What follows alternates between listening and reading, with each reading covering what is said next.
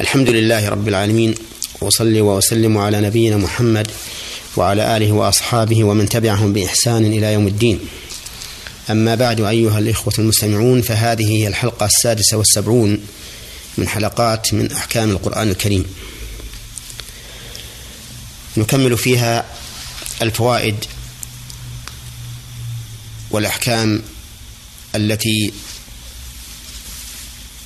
تدل عليها الآية السابقة وهي قوله تعالى وإذ أخذنا ميثاق بني إسرائيل لا تعبدون إلا الله وبالوالدين إحسانا وذي القربى واليتامى والمساكين وقولوا للناس حسنا وأقيموا الصلاة وآتوا الزكاة ثم توليتم إلا قليلا منكم وأنتم معرضون.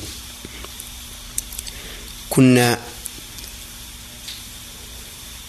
نتكلم في آخر ما تكلمنا به على قوله وبالوالدين إحسانا. وبينا أن الإحسان يكون بالقول ويكون بالفعل وأن الإحسان بالفعل يكون بالمال ويكون بالبدن. فالإحسان بالقول هو لين القول وكونه قولا كريما مفيدا. والإحسان بالفعل يكون بالمال أي ببذل ما يحتاج ما يحتاج إليه الوالدان من المال من نفقة وكسوة وغير ذلك بقدر المستطاع. ويكون أيضا بالبدن وهو القيام بخدمة الوالدين حينما يحتاجان إلى ذلك. ولهذا قال الله تعالى إما يبلغن إما يبلغن عندك الكبر أحدهما أو كلاهما فلا تقل لهما أف ولا تنهرهما وقل لهما قولا كريما واخفض لهما جناح الذل من الرحمة وقل رب ارحمهما كما ربياني صغيرا.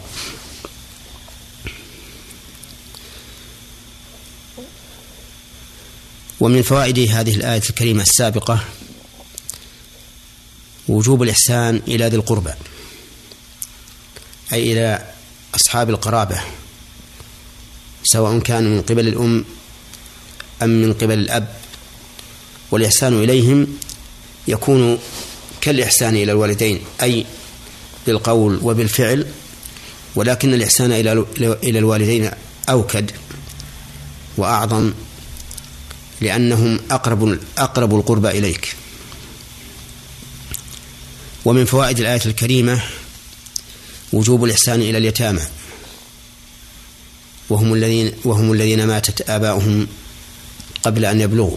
وذلك لأن هذا اليتيم قد انكسر قلبه بفقد أبيه وراعيه. فكان من رحمة الله عز وجل وحكمته أن أوصى بالإحسان إليه. ومن فوائد الآية الكريمة وجوب الإحسان إلى المساكين عند الضرورة إلى ذلك ومشروعيته على سبيل الاستحباب إذا لم يكن هناك ضرورة. وذلك لأن المساكين قد أسكنهم الفقر وأذلهم فهم بحاجة إلى من يجبرهم بالإحسان إليهم. ولهذا وصى الله بذلك وجعله من العهود والمواثيق على بني آدم. ومن فوائد الآية الكريمة وجوب القول الحسن في مخاطبة الناس وفي دعوتهم لقوله تعالى وقولوا للناس حسنا والظاهر لي والله أعلم أن القول الحسن إن كان المراد بضده القول السيء فإن القول الحسن هنا يكون واجبا أي أنه يجب على الإنسان أن يخاطب الناس بما لا يسيء إليهم بل بما يكون فيه منفعتهم الدينية والدنيوية. ومن القول الحسن الأمر بالمعروف والنهي عن المنكر والدعوة إلى الله فإن هذا كله من القول الحسن. وضده القول السيء الذي يكون به إساءة وعدوان على الناس فإنه محرم. ومن فوائد هذه الآية الكريمة وجوب إقامة الصلاة وهو الإتيان بها على الوجه المشروع إلزاما في الواجبات وندبا في المستحبات. والصلاة معروفة هي موجودة في جميع الملل كما يفيده قوله تعالى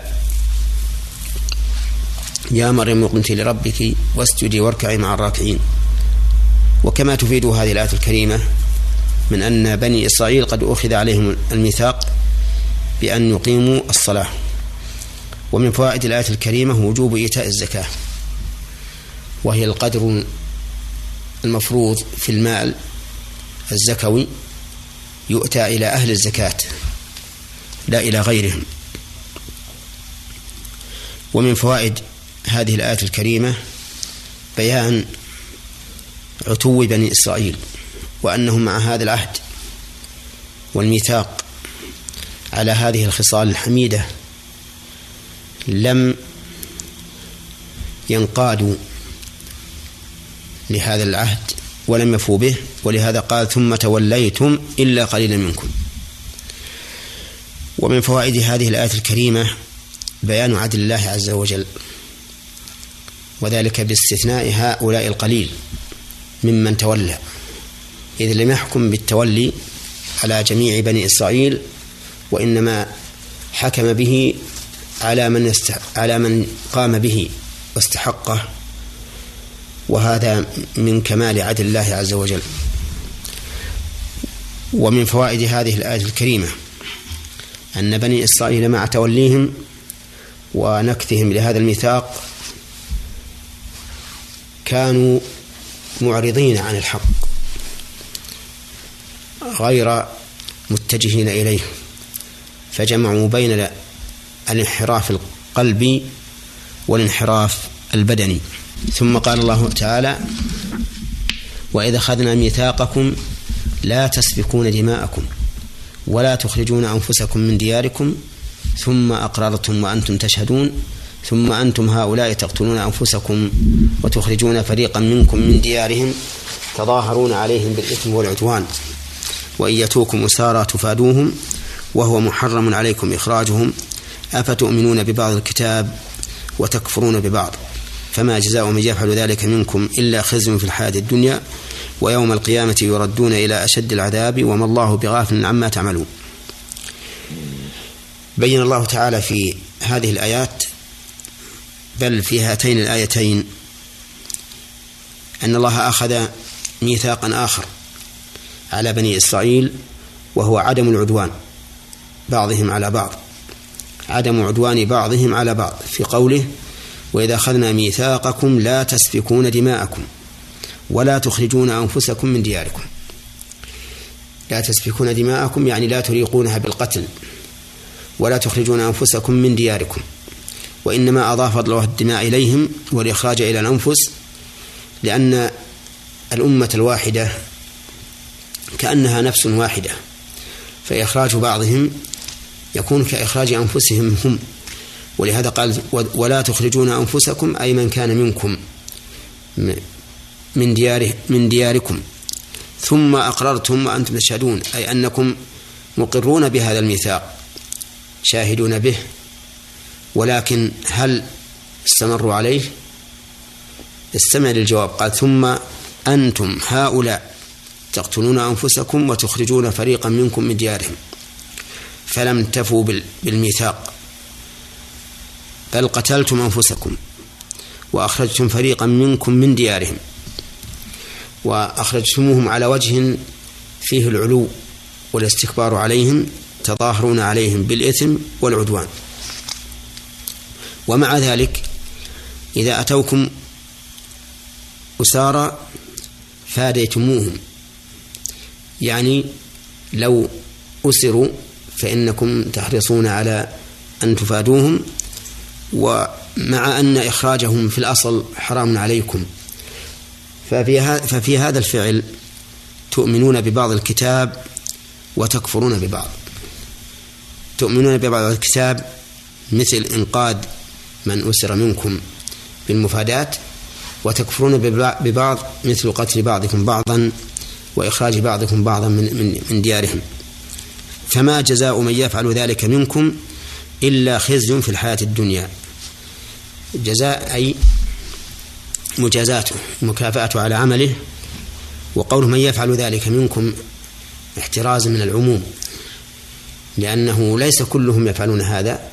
ولكن من يفعل هذا فهذا جزاء الخزي في الحياة الدنيا وبيان عيبه وواله وفي يوم القيامة يردون إلى أشد العذاب وما الله بغافل عما تعملون. وإنما يردون إلى أشد العذاب لنكتهم العهد والميثاق والميثاق الذي بينهم وبين الله عز وجل. ثم ختم الله الآية ببيان كمال علمه ومراقبته في قوله وما الله بغافل عما تعملون وإلى هنا تنتهي هذه الحلقة السادسة والسبعون وإلى حلقة قادمة إن شاء الله تعالى.